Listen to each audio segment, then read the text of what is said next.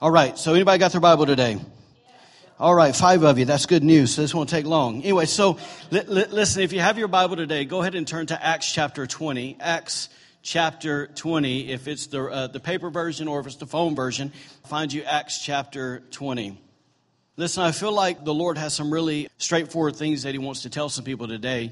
But I would encourage you in this. We can all come to church and we can kind of go through the motions and go through the process, or we can come really with an open heart and say, Jesus, what do you want to say to me today? So I would encourage you today that if there's anything that's maybe in your mind, in your heart, that would uh, hinder you from receiving from the Lord today, just go ahead and give that to Him and get it out of the way so God can talk to you. Amen? Fair enough. I mean, there, there's a part of me right now that goes, man, why did it have to snow today? Right? Like, well, you know, God, I, you know, whatever, say something to a bunch of people, right? But I got to trust that the Lord knows who's here and He has something really clear He wants to say. Amen? Amen. You guys found Acts 20 yet? All five of you, did you find it? Six of you. Awesome. Let's pray. awesome. Bring your Bible to church, y'all. Amen. Let's pray. Father, thank you for today. God, I believe, God, that you desire to do great things in this house today. God, I believe that you desire to do great things in our hearts today. And so, Father, right now, God, if there's anything, God, anything that would hinder us from hearing you, God, we ask, God, that we would just give it to you. God, we cast our cares, we cast our anxieties upon you today because you care for us. And so, Lord, thank you today, God, that every roadblock, every obstacle is out the way. God, that there's a clear passageway to our heart today. Father, thank you that you said, He who has ears, let him hear what the Spirit of the Lord is saying. And so, Lord, today we desire to hear what you're saying. And Lord, we pray that you would just speak really clear, really loud to our hearts today, God, so we wouldn't go, man, was that for me or was it for somebody else? But we would just know, God, that's you talking to me. So, Lord, thank you for life change today. Thank you for your anointing. Holy Spirit, come and do what you do best, and let's change lives. In Jesus' name, amen. Amen, amen. All right, so Acts chapter 20. Here we go. Acts chapter 20. Here we go. Verse 7. If you're there, say, oh, yeah. It says, Now on the first day of the week, when the disciples came together to break bread, Paul, ready to depart the next day, spoke to them. So Paul's preaching here. And he said this, and he continued his message until midnight. I will not do that to you today, okay? But, but basically, he is six hours into a message. And then it says in verse 8, it says, There were many lamps in the upper room where they were gathered together, and in a window sat a certain young man named Eutychus. Can somebody say Eutychus? It says, who was sinking into a deep sleep. He was overcome by sleep. And as Paul continued speaking, I love what one preacher said, obviously not well. It says that he fell down from the third story and was taken up dead. Somebody say he fell down. So he fell down and he was basically, they said he fell down, obviously, uh, from the third floor. He hit the ground and he died. Now, let me ask you a question real quick. Does anybody remember who wrote the book of Acts? Was not Paul. Does anybody remember who wrote it? Was Luke. Luke wrote Luke and he wrote Acts. He wrote to a guy named Theophilus. Okay, so does anybody know what Luke did for a living? He was a doctor, okay? He was a historian and he was a doctor. So, so you know, there's some people that, uh, or the persuasion in the church world that doesn't believe in miracles, and they basically act like this kid Eutychus fell from the third story and he hit his head and he got a concussion. But, but the problem with that is, is here's a guy who was a doctor. So if anybody is qualified to go down there and check a pulse and see his, his status, man, it's definitely Luke. And Luke said he was what? Luke said he was dead. Amen. So, anyways, it goes on, says in verse 10, it says, But Paul went down, fell on him, and embracing him. And then he said this He said, Do not trouble yourself for his life is in him. Do not trouble yourself, for his life is in him. And obviously, we know that Paul prayed for Eutychus, and we know that that basically uh, that Eutychus was risen from the dead. And it says in verse eleven, it says, "Now when he, talking about Paul, had come back into the upper room, he had broken bread, eaten, and talked a whole lot longer, a whole long while, even till daybreak, and then he departed." So all in all, Paul preached for twelve hours. That's a long sermon. Say Amen if you believe that. Say amen if you want that today. I'm just kidding. Anyway, so verse 12 says this, says, and they brought the young man in alive. And it says, and they were not a little comforted. They were a lot comforted. They were pretty fired up. In fact, I don't know, uh, maybe a better way to have a church service and right in the middle of it have somebody risen from the dead. That, that'll wake you up in church. Want it right there. So, anyways, listen, my simple question is this, is have you ever wondered uh, why God put certain stories in the Bible? And to be maybe more specific, why he decided to put this story in the Bible. And I certainly wish there were certain men here today because maybe the reason God picked this, picked this is because he wanted to warn people about sleeping in church. It's a dangerous business, right? Just when you think it's a good time to, to fall asleep, get a little peace, boom, you're dead. Anyway, so, so, and, and then maybe it was to, to warn pastors like me about preaching long sermons when preaching kills, right? So, hey, listen, that, you, you, got louder for that one than about falling asleep. That's all right. So, but, but listen, or maybe it was because of this. Maybe God wanted all of us to know, and I believe this is what God wants to tell us today, that maybe He wanted us to know that there's life after a fall. That there's life after a fall. And by a fall, you know I don't mean moving downward at a rapid speed without control and suddenly hitting the ground. It's not what we're talking about. We're, we're, we're, talking about something like this. How many of you guys have ever sat back and just went, man, I blew it big time right there? Anybody said, man, anybody, anybody blown it just in the last month? Man, we got some saints up in here that, that, that just refuse to say it. Anybody sinned before? Anybody sinned this week? Some of y'all sinned on the way here this morning. Anyways, listen, it can be big, it can be small, it can be as simple as even this that the Bible says that when we know what to do and we don't do it, is sin right? So, so, but obviously that's not all that I'm talking about today. That's just a little piece. But how many of you ever felt like this? That, that when you looked in the mirror and you just felt like, man, you, you didn't say it to anybody, you didn't utter any words, but just on the inside, man, you felt like you were damaged goods. Listen, how many of you guys have ever thought this? That, man, I don't know why, but it seems like things just aren't going according to God's plan in my life. Man, I, man, I hope for more than this. See, if you've thought anything along those lines, and you can fill in whatever your story is, but, but, but if you can, if you've asked yourself those questions or you've thought those thoughts, then that means somewhere along the line that you experienced a fall. Really simple. So I've learned over the years that there's basically three different um, reasons why we all experience a fall. And so I'm going to give them to you today, okay? And this is going to be a little bit more lengthy than normal, but uh, it won't be 12 hours. So be of good courage. All right? So so, three reasons. Here we go. Here's the first one. I've come to learn that sometimes when we experience a fall, it has more to do with our past circumstances than it does with the current condition of our hearts. How many times do we feel in life, man, like we're just losers in the kingdom? But, but it's really not the condition of our heart. The condition of our heart is, God, we really want to serve you. But there's something that's way back there in our past from a circumstance that, man, just won't let us go. Anybody with me today? Maybe I'm talking to myself. Maybe this is for me. But, but listen, here, here's why I say this, okay? Because um, I think that Eutychus is a perfect example of someone's circumstance causing them to fall. Here's what theologians say about Acts chapter 20. They say this Theologians say that there was between 200 and 300 people gathered in the upper room that night. They, they say that it was the uh, hot season of the year. And then theologians tell us this that the type of oil that they used to light their lamps would, would actually release a, a natural sleeping pill aroma into the air that would cause people to get tired. Now here's poor Eutychus, right? And, and so theologians also say this, and we kind of already said it, that Paul had been preaching for six hours. And, and, and he was probably only like halfway through his first point right? And then here's the last one, man. If you, if you really want to get down to it, theologians say this. They say that Eutychus was only 13 years old. 13 years old. So, it, it, listen, I youth pastored a long time, and, and, and I have had the chance to pastor some amazing kids, but I've met very few that can hang in there for six hours. We've had six hour services. Not here, there. We've had six hour services, but, but there was very few 13 year olds that could hang in there the whole time with complete focus. After a few whatever minutes, man, those kids, they, they, they, they zone out. If you've ever worked with kids, you, you know what I'm talking about. So, in fact, listen, this experts say this. Experts say that basically a kid's attention span is basically one minute for every year that they've lived. So if you have an eight year old, you got a good eight minutes. In Eutychus' case, 13 years old, you got a good 13 minutes. Now, listen, I don't believe that because when the anointing comes, God can do whatever He wants to do, right? It, it draws people in. But let's say those experts are right.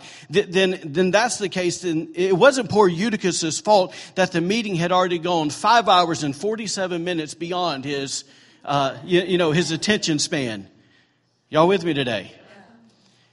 So listen, when it, when it comes to all of that, we have all of that in mind. Uh, you can see that our poor our poor boy Eutychus, man, he really had everything going against him. The cards were stacked against him, right? It just it just wasn't working. He was in a room that was crammed full of people. It was hot. The air was muggy and thick. He was inhaling a natural sleeping pill that was floating in the air. The preacher was preaching the never-ending sermon. He was tired from a long day of school. If you've ever been in the eighth grade, you, you know it was difficult. If you missed it, God bless you. And if you spent two or three times in there. Really, God bless you. Anyway, so listen, it's uh, it's hours past his bedtime, and, and and this this kid he can't leave. Why? Because his dad's an usher, and his dad's got to lock up. His mom's in the back running the PowerPoint presentation. This kid is stuck at church, right? And, and I just believe that here's Eutychus, man. He really loves God. He really wants to do what's right, and so he says, you know what? I want to I want to I want to honor. I want to respect the moment. So I'm going to find a window seat, right? And he goes and he sits in the window seat, and and it kind of helps him create a little bit more space, and then he's got a little bit of breeze kind of helping him cool down. He's breathing a little bit of fresh air.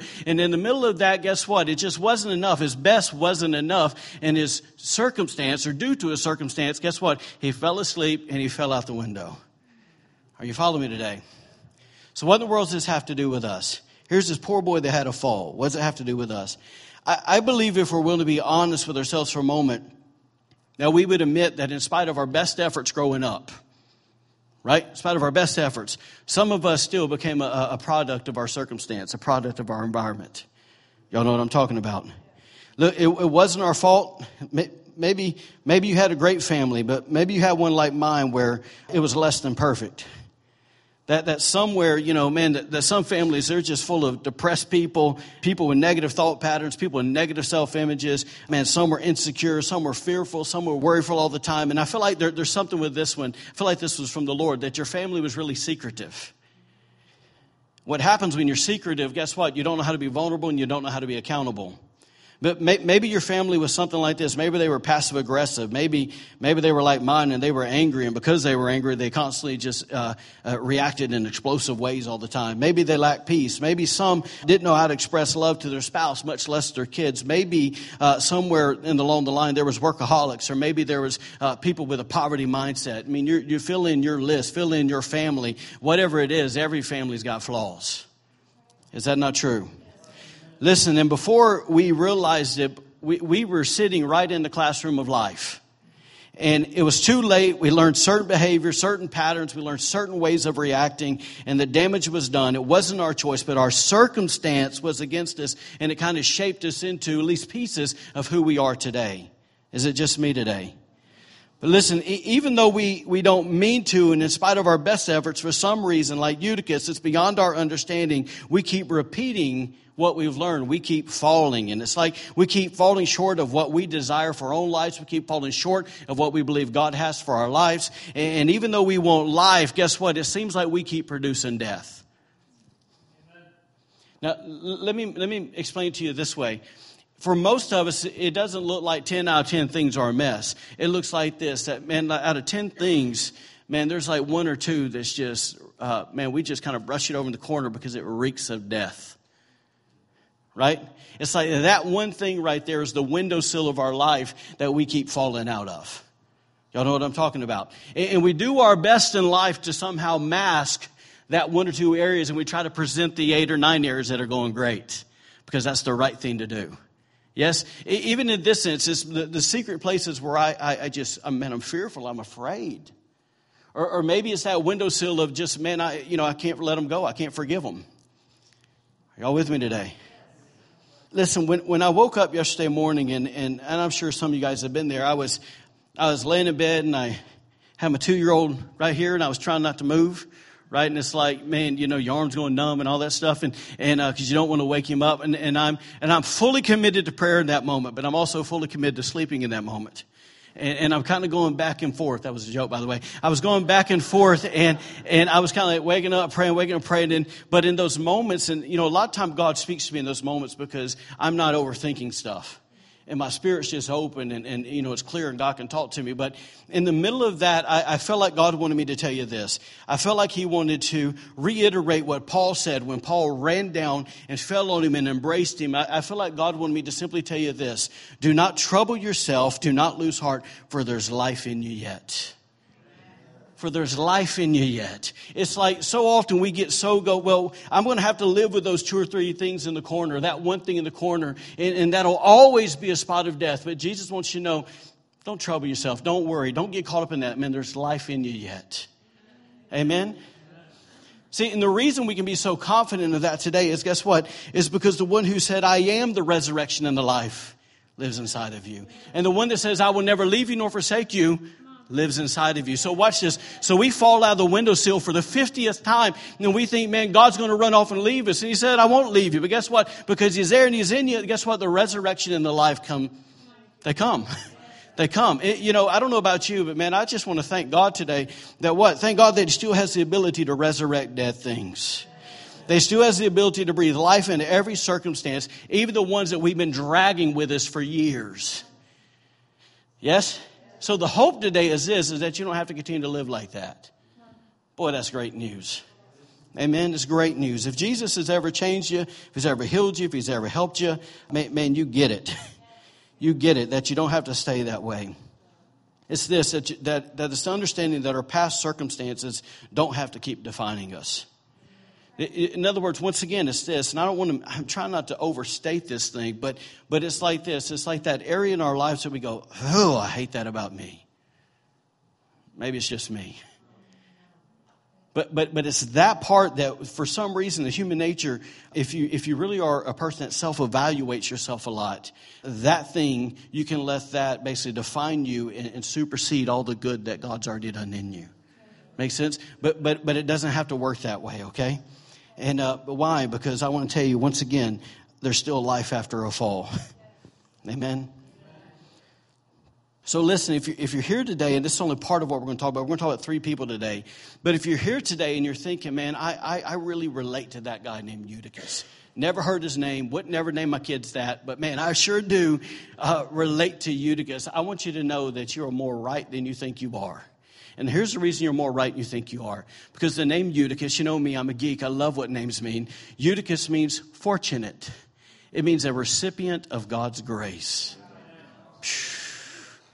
Is that not so good? L- listen, going back to, to Acts 20, if you want to talk about being fortunate, listen, if you're going to fall out of a window, he was fortunate in the fact that the Apostle Paul was the fellow preaching right? It could have been old Ziglag from the, from the town next door that didn't believe in miracles. But thank God if you're going to fall and die, right? Then get around somebody that believes in a miracle that knows how to raise the dead. Amen. So he was fortunate, okay? He was fortunate someone carried the power of God, okay? But for us, I think it's this, man, we are fortunate that when Jesus came to live inside of us, that he not only came and brought uh, grace that would say, man, it's unmerited favor, and there's forgiveness, and there's mercy, and there's all the, you know, all that stuff, but he also brought with him an, an enabling and empowering grace that said, look, I'll help you overcome whatever you're struggling with. Yes. That's good news, yes? That's better than you're recognizing at this moment. To understand that the Bible says that sin should no longer have dominion over me. Why? Because of grace. Amen? It's because of grace. Thank God for grace. Listen, I, let me say it to you this way. One of the number one prayers that the Holy Spirit answers in my life is when I pray this Holy Spirit, when I go to do that, and here, I'll, I'll be honest with you. When I go to parent like my mom parented me, show me.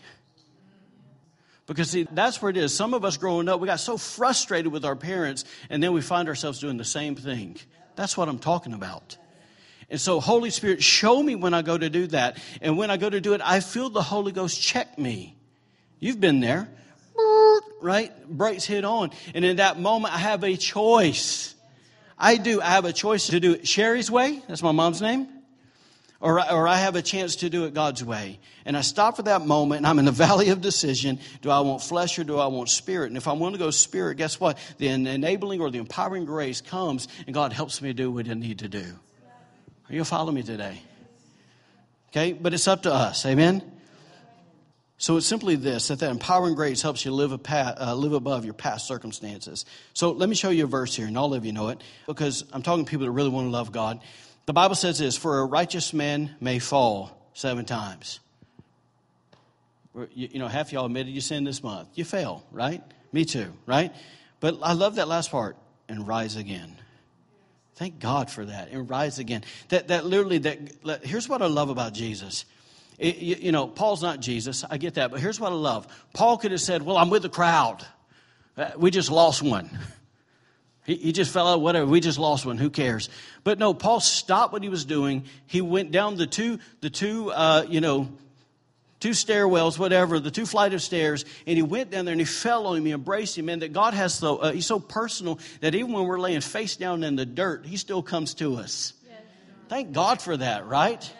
That man, we're laying there face to earth and he still comes and he still embraces us and he still says, look, man, I know you fell, but man, you're going to rise again. Get up, man. Let me, let me dust you off. Amen. And, and, I just think this as we as we listen to the Holy Spirit, as we depend on the, that kind of grace, then what happens is after a while we will not fall in that area again. That I went, you know, seven times, seven times done. I'm done. I'm done. It, you know, not again. And I know some of you guys, you understand what I'm saying. You, have had that area when you went, man, that's the old me. That's the old me. It's gone. Anyways, all right. So let's move into the second reason of why some people experience a fall. I could give you tons of stories in this area, but I'll leave it basically simple as possible, okay? But over the years, I've met hundreds, if not thousands, of people who were damaged by someone else's fall. They were damaged by someone else's fall. In other words, they were damaged by the decision of someone else. Let me shoot clear here. They, they were damaged by somebody else's sin. Are you following me? And listen, I want to give you a biblical example, biblical example of this, but I got to set it up first. In 1 Samuel, we're introduced to a guy that everybody in the room knows, more than likely. We're introduced to a young shepherd boy named who? David, okay? And, and we know that, you know, basically as we continue his journey, we see these things, okay? And, and we're not talking about David, but, but you'll see where we're going here. That, that, that David was anointed by uh, Samuel the prophet to be the next king of Israel. Good day, right? The only problem was is there was, a, there was already a guy that was king. And so before he could become king, he went and he actually played his harp for that king because that king was basically... Um, you, you, know, basically demons would come mess with him. As David worshiped, demons left. That's why so many people like worship. You, you know, they don't know how to enter in, but it somehow uh, calms their demons away for them for a minute. They like the peace about it, but there's something when you enter in, right? And so here's this guy. He would come and enter in and worship God before the king in the palace. Anyway, so we know the next thing, man, that David killed the Philistine giant named Goliath. We get that. That then the next thing he did is he became a great leader in the army of Israel. And then the next thing he did is he married Saul's daughter. So now he's the, he's the king's son in law. And then, kind of through that process, he became friends, best friends with Saul's son, Jonathan. Now, watch this. Then one day, basically out of jealousy, we know that Saul knew that David was going to be the next king. He saw the favor of God all over his life and he saw the lack of it in his life. So what did he do? He got jealous and he got angry and he said, you know what? I'm going to kill David. So David fled for his life. And it was during that time right there, and this is key, that, that David made a covenant with Jonathan. And the, and the covenant with Jonathan was simply this, an agreement that, man, if Jonathan, if you're alive or dead, when I become king, I'm going to take care of your family. That simple. That's a good covenant, right? And then he, basically the covenant also says this. Let me stress this. It, it, said this, that he will always show kindness to Jonathan's family. And so we, we know that one day David was hiding in caves, running for his life. In the middle of all that, Saul went to war, and, and Saul and Jonathan uh, were both killed in battle. And then, basically, uh, through that process, uh, the people of Judah came to David and said, We want to anoint you as our king. So he was king of Judah for seven years. I'm giving you a lot of Bible really quick. And, and then, uh, basically, seven years later, Israel said, Hey, we want in on that, become our king too. Okay? So years had passed since Jonathan and, and Saul were killed in, uh, in, in, battle. Okay? And so we're going to pick up the story in 2 Samuel 9. We're going to read verses 1 through 11. All right, so it says, One day David asked, one day, meaning years later, is anyone in Saul's family still alive? Remember, Saul was Jonathan's daddy, right? And he said this, anyone to whom, is there anyone alive to whom I can show kindness to for Jonathan's sake? And then it says in verse 2 that he summoned a man named Ziba it said, who had been one of Saul's servants. Once again, it's Jonathan's dad. He said, and then basically the guy came to him. He said, Are you Ziba? The king asked. Yes, sir, I am. Ziba replied. Verse 3 says, Then David, the king, then asked him, Is anyone still alive from Saul's family? If so, I want to show, watch this, not my kindness, but I want to show God's kindness to them. And then says, Ziba replied. And I, I think he had to say that. I want to show God's kindness so Ziba would somehow give up the secret. Okay? And then he said this Yes, one of Jonathan's sons, we know his name is Mephibosheth, is still alive and he is crippled in both feet. Mephibosheth, and he is crippled in both feet. Now, let me kind of give you the backstory here. In those days, it was customary, and some people thought it was necessary that when a king died at battle, that, that basically that everyone in the king's family, despite their age, had to die too. And so what happened is, is, is a king would die and they would go in and they would murder everybody in the royal family because they were afraid that one day that, um, that basically an uprising would happen from whoever was this, this living offspring that was there, okay? And so when the day came and, uh, and Saul was, uh, you know, in battle, basically when he and his three sons, obviously Jonathan being one of them, were killed in battle, everybody knew the customary thing. And so here you got here you have you have Mephibosheth's nurse, the Bible says, who is who is scared that man they're going to come kill this little boy. And and for some of you guys that have ever been a nanny, I can imagine what's in her head. She's cared for this kid for years. She has an attachment to this kid. She has a love for this kid, and she wants to protect him. And so the Bible says that she grabs him up and she begins to run away from the royal palace. And as she's running, there's two possibilities here. She's running basically to save this kid's life, to protect him. And and one of the, one of the examples or one of the um, possibilities here is that as she was running, she stumbled and she dropped Mephibosheth and it, and it broke his legs. The other possibility that I would probably lean to more because, you know, it seems like it was a violent fall. Th- that basically this, that as she was running, she stumbled and she fell. And when she fell, she landed on top of his legs and, and she broke his legs and maimed him so bad that he became crippled and couldn't walk for the rest of his life. Are y'all following me? So it's been said that when Saul died in battle, Jonathan died alongside of him, and with them both Mephibosheth's future. Now, if I can say this, that when when so and so sinned, and so and so sinned, along with them, guess what? It messed up my future. Are y'all following me? When they had their fall, it messed me up. So here's kind of what I want to see, and, we'll throw it up that Mephibosheth was damaged or dramatically damaged because of another person's fall. Listen, if we realize it or not, there's many today that have been damaged because someone else's sin. It had nothing to do with their doing, it wasn't a decision they made. Somebody else made a decision, man, it was their fault. You know, this is where I can tell you a lot of stories. Everything I'm about to say to you has just been part of my journey and very accurate. Okay? But, but over the years, I've met people that said it wasn't their fault. They, they said it this it wasn't my fault that I was touched in an inappropriate way. It wasn't my fault, Pastor, that I was raped. It wasn't my fault that I was abused verbally or physically. It wasn't my fault that my father walked out on the family. It wasn't my fault that mom abandoned us. It happens both ways. It wasn't my fault that my parent died and, I'm, and now I'm angry because I got to raise myself. I mean, I, I, know a, I know a guy and a gal that lived in a home in North Carolina where you could see through the walls. Mom died. You could see through the walls. Dad didn't want anything to do with him. He had a girlfriend. He would just come by occasionally, drop food off to him. They were kids. Are you following me? And now they're grown people, and, and don't let's not act like it doesn't bother them. It, it's definitely damaged them. So, so here it is. It's not my fault, Pastor, that uh, my parent was a drunk or an addict. It was not my fault that nobody ever gave me any guidance or a good education. It's not my fault that no one ever spoke self worth to me. It's not my fault that uh, my spouse wanted a divorce. I loved them, but th- they wanted a divorce. It's not my fault that my kid doesn't want to have a relationship with me. It's not my fault that they fired me. I didn't do anything wrong. I stood up for the truth and they fired me. It's not my fault that I was damaged by someone else's fall, by someone else's decision. Once again, fill in your blank because we all got them. I got them. Are y'all with me today?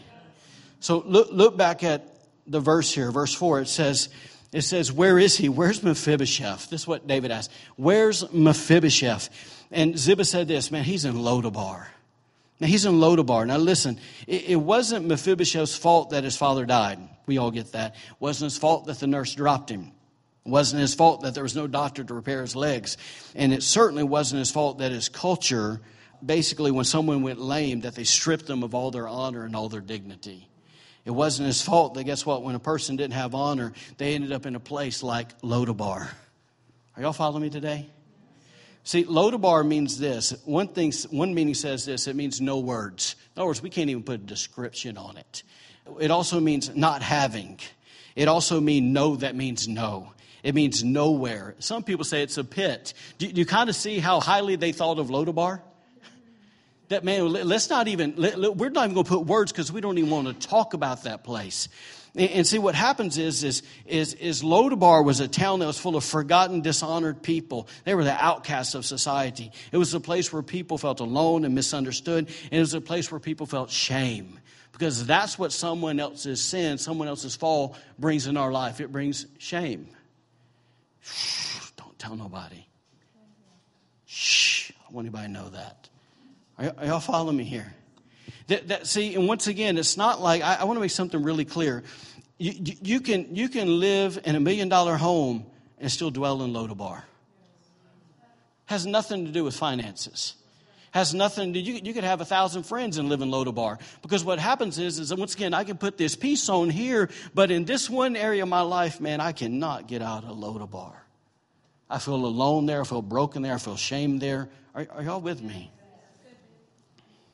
See, I just sent back, and this is kind of the way I read the Bible, but I think, man, man how often do you think that Mephibosheth have dreamed about what his life could have been like?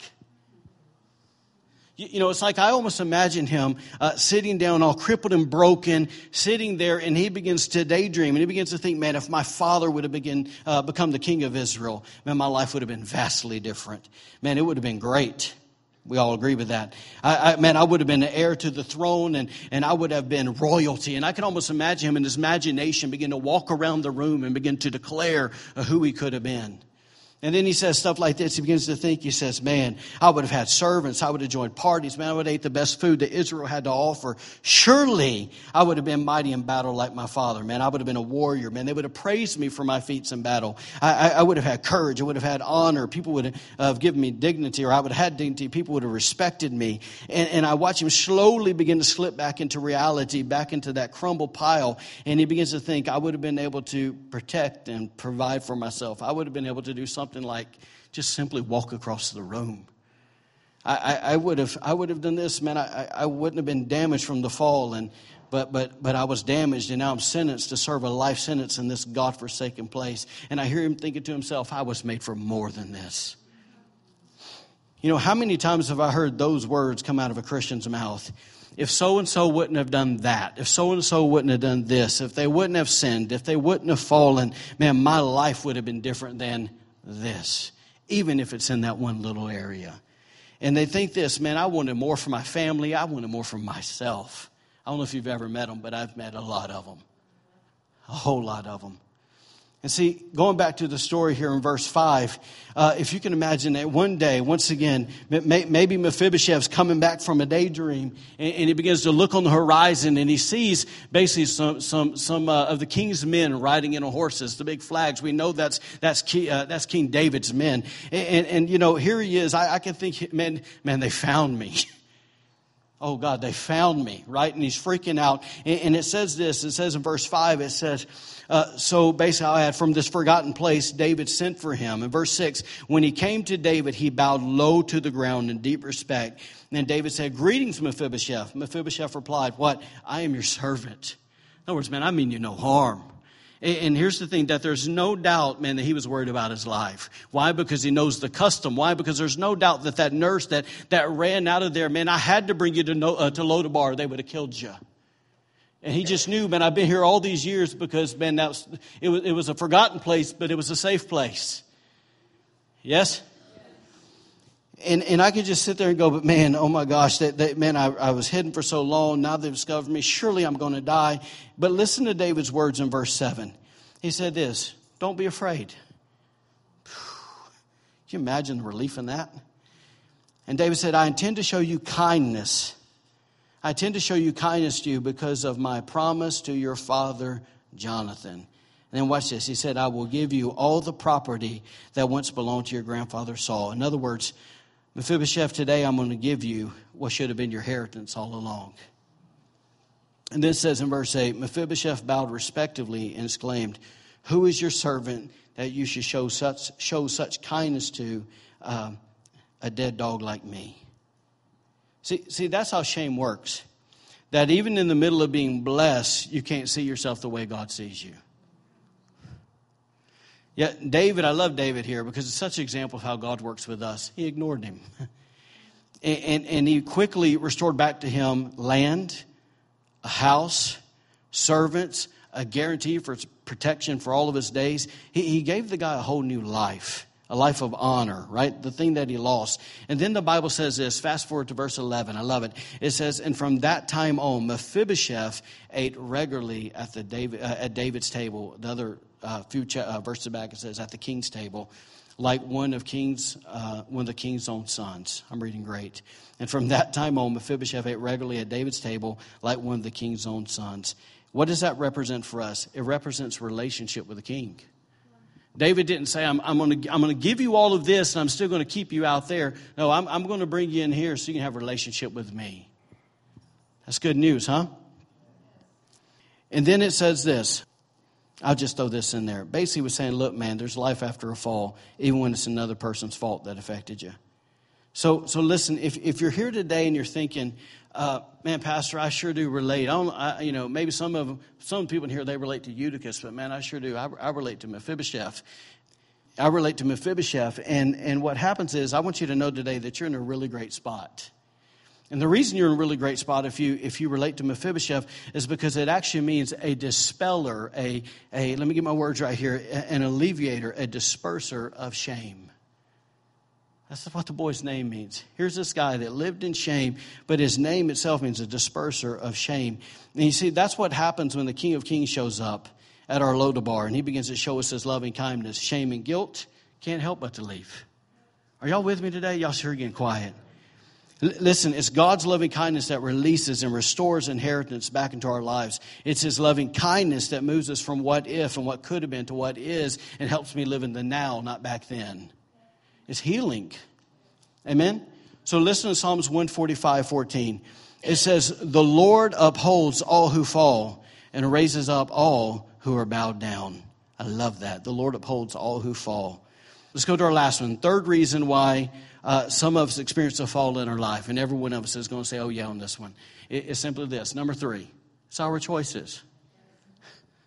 It's because we choose to disobey the Word of God. It's our fault. We have nobody else to blame. We sin. We don't have anyone else to blame but ourselves. And, and, and, let me kind of bring it like this, even though I don't want to sit here. In Genesis 3, we know that when Adam fell, that, that when Adam sinned in the garden, that is known as the fall of man. So listen, so the original sin was the fall of man. And so when we sin, it's a fall. That's why people say all the time, man, I, I can't tell how many times people call me and go, hey, hey, Pastor, man, I just want you to know, man, I, man, I fell. They're talking about I sinned, right? Man, man I, I, was often, um, you, you, know, especially where we were living, uh, man, I was off uh, doing training with the military. And man, man, Pastor, I fell with a woman. Yeah, Bill another in on that one. Yeah, right? And, and so, but people say all the time, man, Pastor, I, I blew it. I messed up. But, but here's where I want us to go today because, once again, this is hope. Look with me at John 8. John 8 says this Early the next morning, he, talking about Jesus, was back again at the temple. A crowd soon gathered, I'm in verse 2, and it says, And he sat down and taught them. In verse 3, and he, as he was speaking, the Pharisees brought a woman who had been called in the act of adultery, she had a fall. We know that she slept with a man that wasn't her husband. In verse 4, it says, uh, Teacher, they said to Jesus, this woman was called in the act of adultery. The law of Moses says to stone her. What do you say? We know they were trying to catch Jesus, right? And it says in verse 6 says Jesus stooped down and wrote in the dust with his finger. Verse 7 says they kept demanding an answer. So he stood up and again and said this, All right, but let the one who has never sinned throw the first stone. Then he stooped down again and wrote in the dust. And when the accusers heard this, they slipped away one by one, beginning with the oldest until uh, only Jesus was left in the middle of the crowd with the woman. Then Jesus stood up again and said to the woman, Where are your accusers? Don't even one of them condemn you? Uh, she said, No, Lord. And Jesus said, Neither do I. Watch this. Go and sin no more. You got to get the last part. There, there is a I forgive you, but there is a stop it. Why? Because there's life after a fall. He didn't say you fell, okay, get up and go fall again. But he said, look, there's life after a fall. There, there's hope that's there. Amen. I, I love what Psalms 37, 24 says. It says this. It says, though he fall, he shall not be utterly cast down, for the Lord upholds him in his hand. Amen. Here's the overall point. Stacy's going to come talk to us. Here's the overall point. It's this that, that I want all of us to see today before we walk out of here. If there's anything I want you to grab before you go out those doors today, simply this that in this Christmas season, it's Christmas message, by the way, that, that, that, it doesn't matter um, how your fall happened.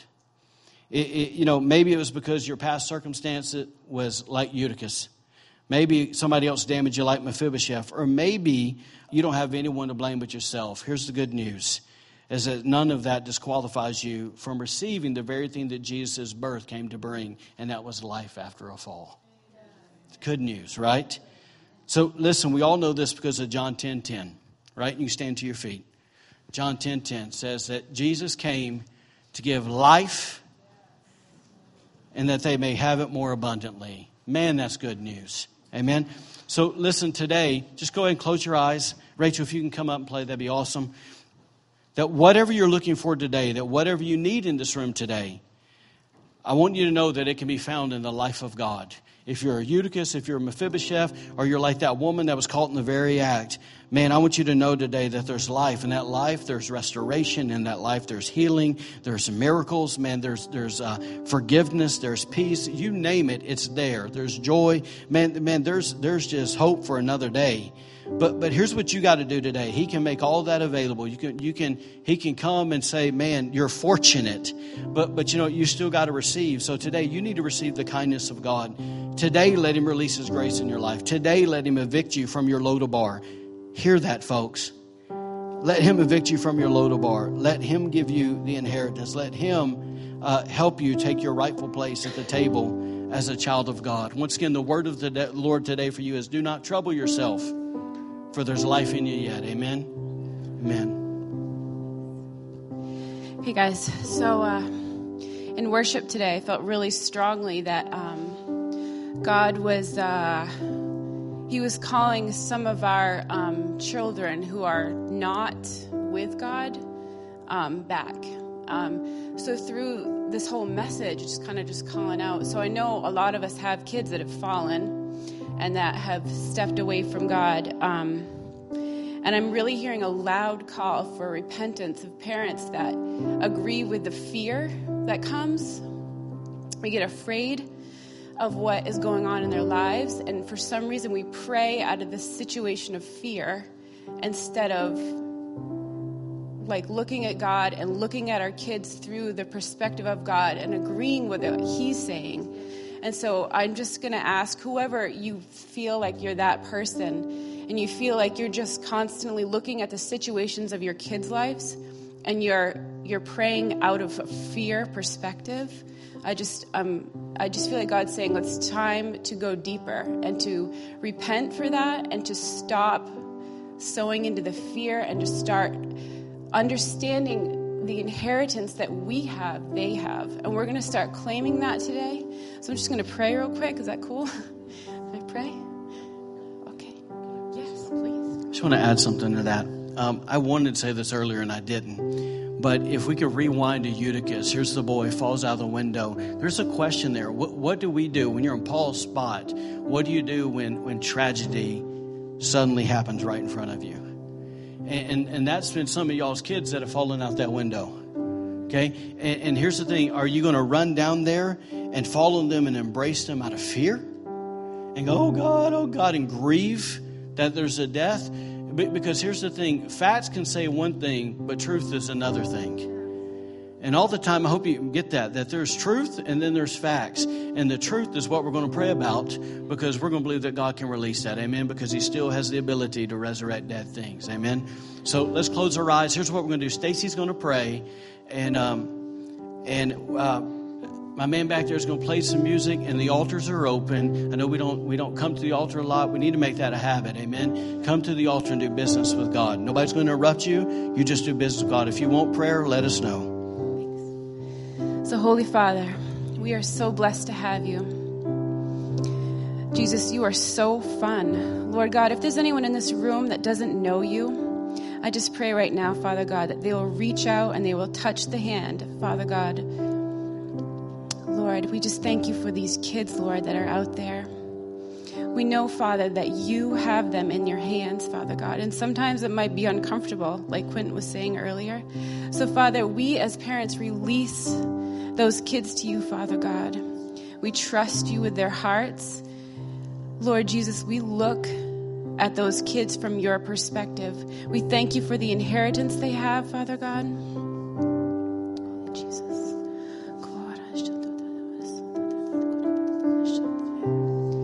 Jesus, Jesus, Father God. Parents, if you have kids, I just pray, I, I just ask you to come forward. Um, if you have any kids that um, are far from God, I just want you to come forward. I want you to just start proclaiming um, what you know God will have in their lives. We just stand here as parents, Father God.